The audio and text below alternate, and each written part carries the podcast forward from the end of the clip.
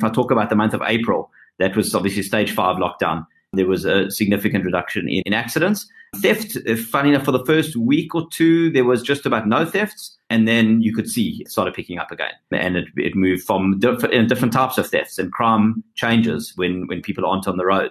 But unfortunately, there was still theft for the month of April, just more towards the back end of the month. Just explain that. It changes when you aren't on the road? People look at different opportunities. People leaving the shopping centres were being followed home because that's where people were going.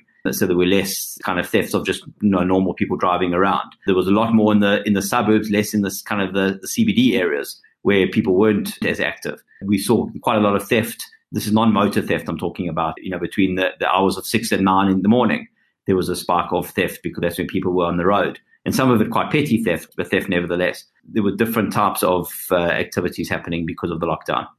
Is there anything you can advise people to protect themselves against this new behavior of the criminals? I think people mustn't drop their guard. Some people mustn't think that there's no theft happening right now, so they can be relaxed. They don't have to put the alarm on, and you don't have to lock your doors.